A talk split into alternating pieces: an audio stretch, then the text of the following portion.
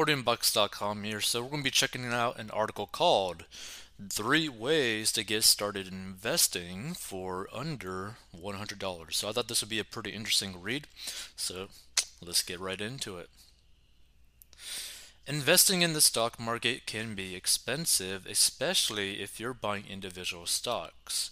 Each stock can sometimes cost hundreds or even thousands of dollars per share, and you could easily spend several thousand dollars building a diversified portfolio. Fortunately, there are more affordable ways to get started investing, whether you're on a tight budget or simply want to get your feet wet before diving into the stock market. There are a few options to get you started for $100 or less. Number one, contribute to oh a 401k or IRA. Contributing to an IRA or workplace 401k is perhaps the easiest way to begin investing because it doesn't require any advanced knowledge or research. Once your account is set up, all you have to do is contribute as much as you can afford and then leave your investments alone. If you're investing through a 401k, you may be able to simplify the process by setting up automatic transfers from your paycheck to your account. With an IRA, you can usually transfer a set amount of money from your bank on the schedule you choose. One of the best parts about investing in a 401k or IRA is the flexibility. If you can only invest a few dollars a week, that's okay. If you want to contribute a few thousand dollars at once, you can do that too, regardless of your budget these accounts make it easy to start investing. Now, here's the thing, right? All these are probably going to be like good for you to actually go and try to do, right? But again, we always push for this is that you always want to get debt free first before you start investing into retirements into like retirement accounts and all that kind of stuff, right? And the reason for that is because you want to minimize the amount of risk that you have so that you have massive amounts of cash flow coming in so that you could just start like shoving as much cash as you can into these investments without really any risk to your lifestyle or to yourself in general, right?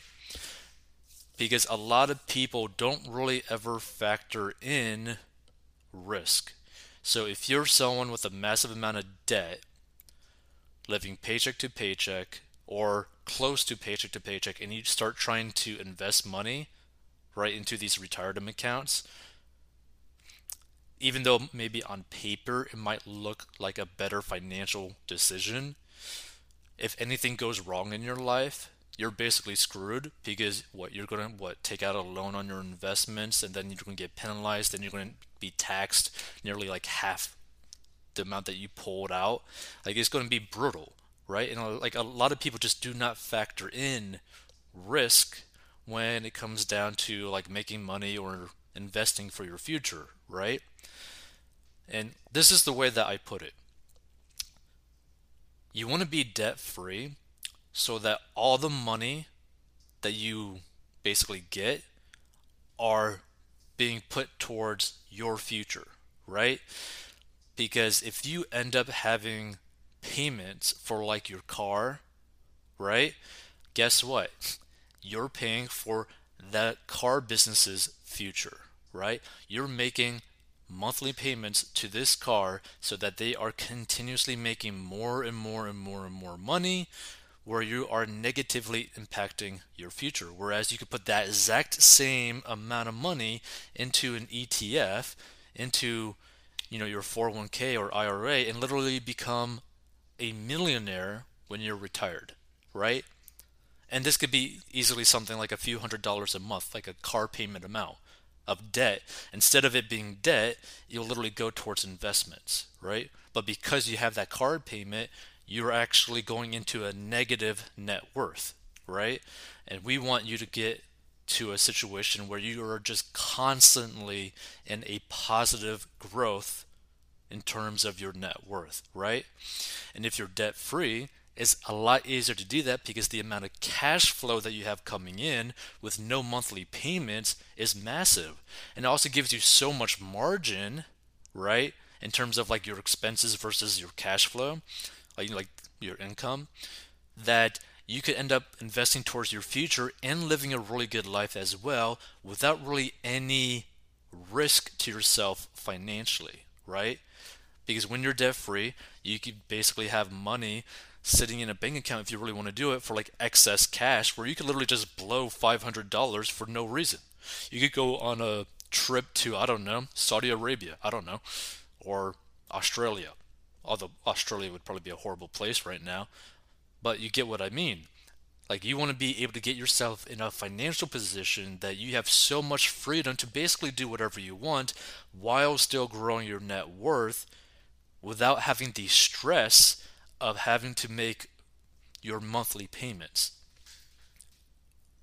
So number 2, invest in ETFs. Exchange traded funds or ETFs are investments that include many different stocks bundled together into a single fund. Some ETFs are broad, such as the S&P 500 ETF, which includes all the stocks within the S&P 500 index itself. Others are more niche, and many only contain stocks from a particular industry. ETFs can make it easier to build a diversified portfolio when each fund contains hundreds or thousands of stocks that lowers your risk. If a few stocks within the fund don't perform well, it won't have a drastic effect on your overall portfolio. This type of investment can also make it easier to branch out into certain sectors of the market. Say, for example, you're interested in buying tech stocks, but you don't want to spend hours researching different companies. If you invest in a tech ETF, you can gain exposure to dozens or hundreds of tech stocks with a single investment. Number three, buy fractional shares. So if you prefer the hands on experience of buying stocks without the hefty price tag, fractional shares may be your best option. With fractional shares, you can buy just a small slice of a share of stock for a fraction of the cost. For example, rather than buying a full share of a particular stock for, say, $200 per share, you could buy one tenth of a share for $20. Not only can fractional sh- shares save you money, but they can limit your risk too. If you only have $100 to invest, for example, you could buy one full share of stock for $100 or you could buy 20 fractional shares of stock for $5 each, which will create a more diversified portfolio. Of course, the smaller your stake in a company, the less you'll see in earnings. However, fractional shares can make it more affordable to build your base portfolio over time. You can gradually add to your positions in each stock. Investing in the stock market can be a smart financial move, but it's important to avoid contributing more than you can afford. So, with these three options, you can start your investing journey without breaking the bank. So I do kind of like all these. And now for the fractional shares, I don't like the idea necessarily of doing these in uh, individual stocks. But a lot of platforms nowadays, like for example Robinhood, would allow you to invest fractional shares when you're buying like an ETF, right? So you could buy like something like the S&P 500 with fractional shares, right? So, for example, you can literally buy $100 worth of a ETF of the S&P 500 and then put it and set it to where it automatically reinvests the dividend produced by the ETF. So that will also buy fractional shares as well. So you could just keep on putting a small amount of money when you can into that ETF, and the ETF over time will buy more shares of itself. So it's just basically a drip, you know, dividend reinvestment plan, right? So you're just constantly building your stake in that ETF. You're building that account, right? Which is a nice way to think about it, right? Because what people need to understand is never really actually about the price of like any of these stocks, it's the percentage of return per year, right? That's what you got to really worry about, not really the price of the stock, right? Like, for example, a $10 stock going to $20 is the exact same as a $100 stock going to $200, right? The exact same, right? In terms of percentage growth, right? So it doesn't actually matter in terms of the price of the stock. It just matters the percentage of return. And if you are able to average that 10% return that we mentioned in a previous episode, that with just $500 a month in a 10% plus annual return investment, you're going to be able to retire a millionaire in just a few decades, right? So that's something to really think about.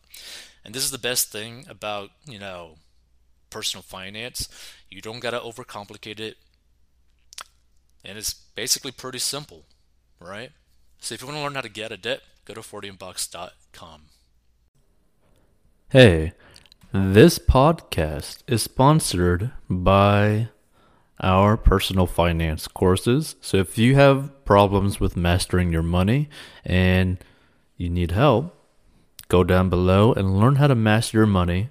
And this is a plan that anyone of any income level can follow. It is simple and easy to follow for any income level in any situation and is very straight to the point. And if you want to learn how to make money online, go down below as well. And we'll see you in future episodes.